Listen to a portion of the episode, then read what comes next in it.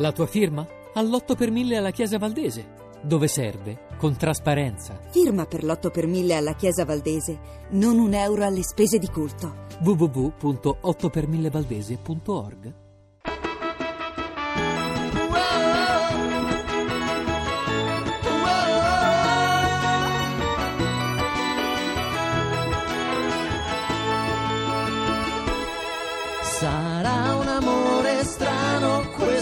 qua, wow, wow, che brucia fuori dentro qua e là.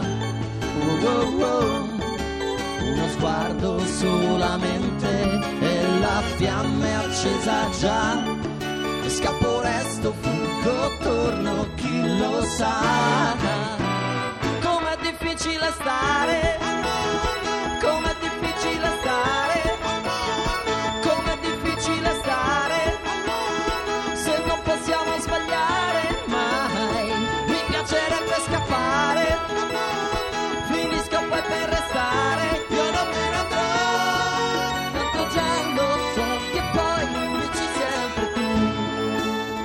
Ospiti oggi nello Scuola Pop della Lingua batte i Cavalieri dello Zodiaco, vale a dire Giovanni Pompeo, Luca Di Nardo, Daniele Annunziato, Andrea Morbelli. e Fabio Guerrieri. E manca il bassista Emiliano Carnevale che salutiamo. Ciao Emiliano. tutta questa band, tutto questo gruppo per suonare, risuonare, ricantare e quindi far riascoltare al pubblico italiano le canzoni dei cartoni animati. Ma già una scelta di campo, come si direbbe, voi l'avete fatta perché il nome che vi siete scelti era il titolo di un cartone animato. Esatto, considera che è stata un- una cosa velocissima, dovevamo iscriverci rapidamente a una rassegna perché ci dava l'opportunità di esibirci immediatamente sui palchi e in quel tempo i Cavalieri dello Zodiaco era un cartone animato che andava tantissimo. I Cavalieri del Re come esecutori erano per noi già un mito, dovendo scegliere al volo scegliemmo questa eh, cercando anche un po' di ringraziarli. Correva l'anno? 95 dicembre. quindi poco più di vent'anni fa. I Cavalieri del Re erano un mito perché i Cavalieri del Re erano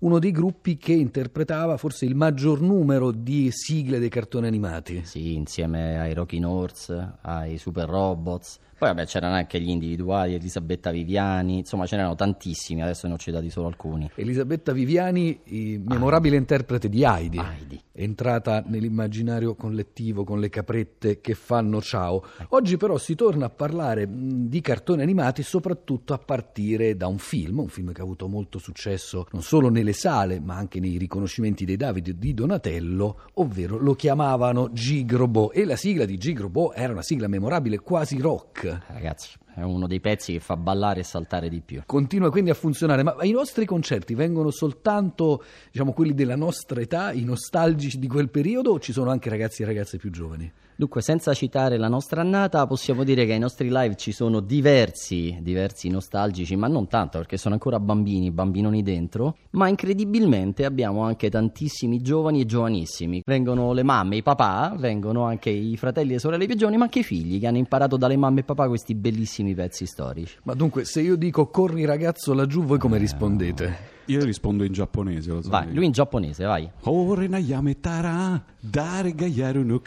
Ovviamente il giapponese nostro, questo, quindi se c'è qualche giapponese all'ascolto lo preghiamo di abbassare Un l'audio. grazie. giapponese maccheronico, corri ragazzo laggiù, corri tra lampi di blu. Su questo testo e su questa canzone c'è una leggenda metropolitana falsissima. Non è vero che l'ha cantata Piero Pelù. Ora, non è vero. se Piero Pelù in qualche live l'abbia voluta eseguire, questo non lo sappiamo, magari pure, ma non è vero che la cantava lui, ragazzi. Tutto era iniziato alla fine degli anni 70, nell'aprile 1978, con i libri di cibernetica e le insalate di matematica. Eh. E non parliamo qui di biblioteche, ma parliamo di... Di UFO Robot Goldrake abbiamo avuto anche recentemente Gonnagai a Roma in occasione del Romix. Eh, Gonnagai che è l'autore del cartone, chiamiamolo in italiano perché insomma sono termini che utilizziamo regolarmente, del cartone animato Goldrake, insomma quindi una personalità. Quali sono i testi che davvero hanno segnato però una generazione? Quali sono quelli che non solo voi conoscete, ovviamente li conoscerete quasi tutti, ma quelli che destano le reazioni più entusiastiche nel vostro pubblico? Uno su tutti. Vai, vai Fabio. Daitan 3. Sì. Daitan 3. Diciamo, i la- la- vedo gente impazzire proprio, uscire di senno, cominciare a saltare con le dita in fronte. Daitan, Daitan, Daitan. Uno per tre e tre per uno perché Va meglio? Insieme noi Usciamo sempre dai guai e difendiamo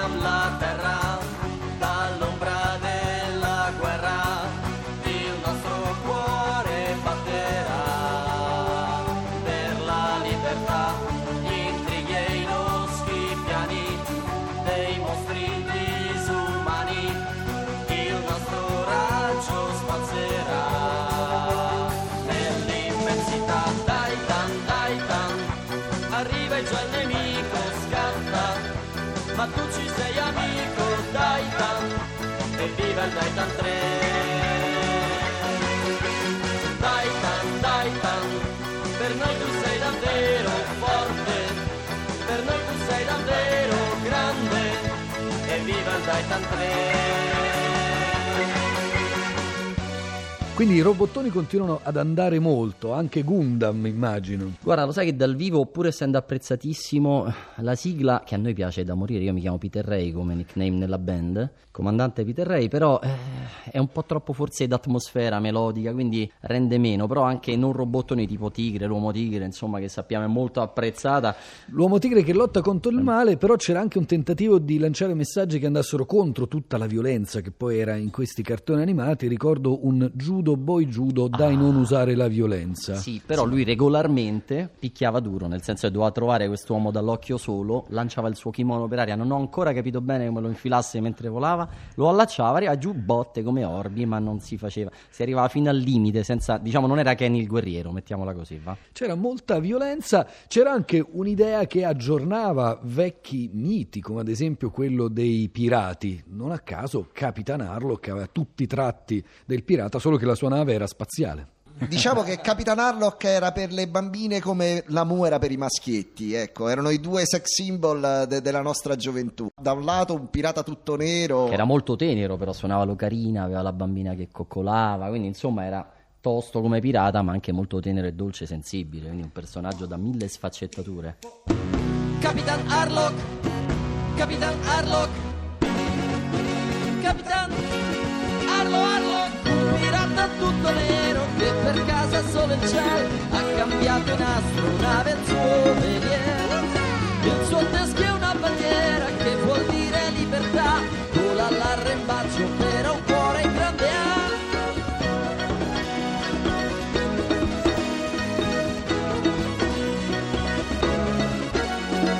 Il suo teschio è una bandiera che vuol dire libertà,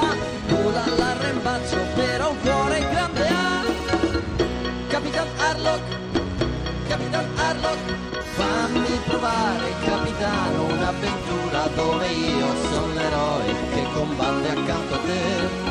Fammi volare capitan senza una meta tra i pianeti sconosciuti per rubare a chi ha di più.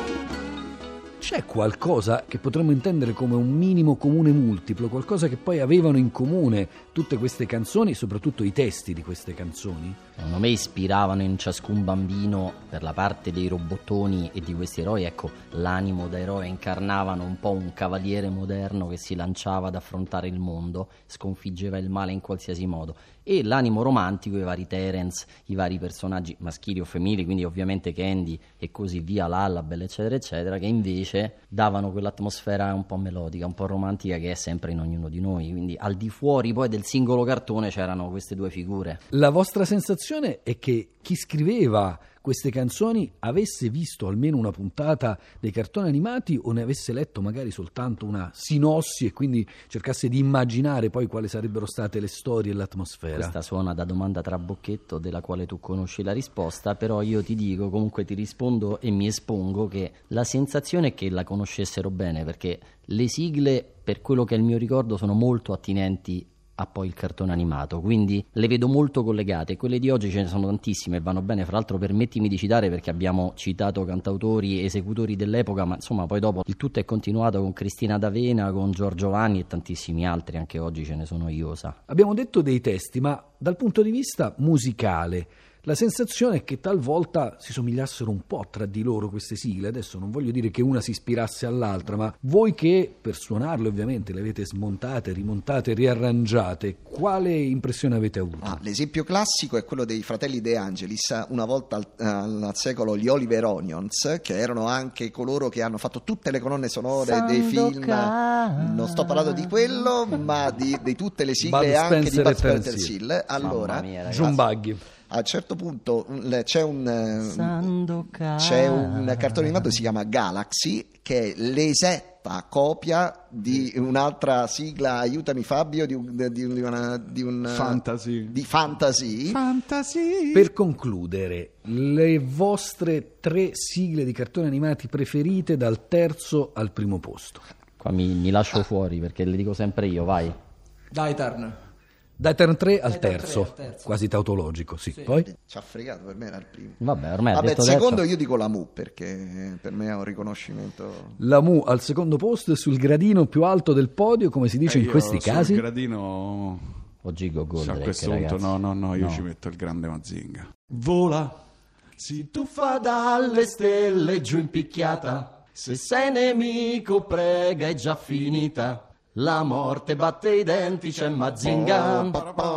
Robot. Mazinga. Robot. Alla mente di Tetsuya, ma tutto il resto fa da sé. Non conosce la paura né sa il dolore. Che cos'è? Lotta, cade, si rialza e sempre vincerà. Mazinga. Robot.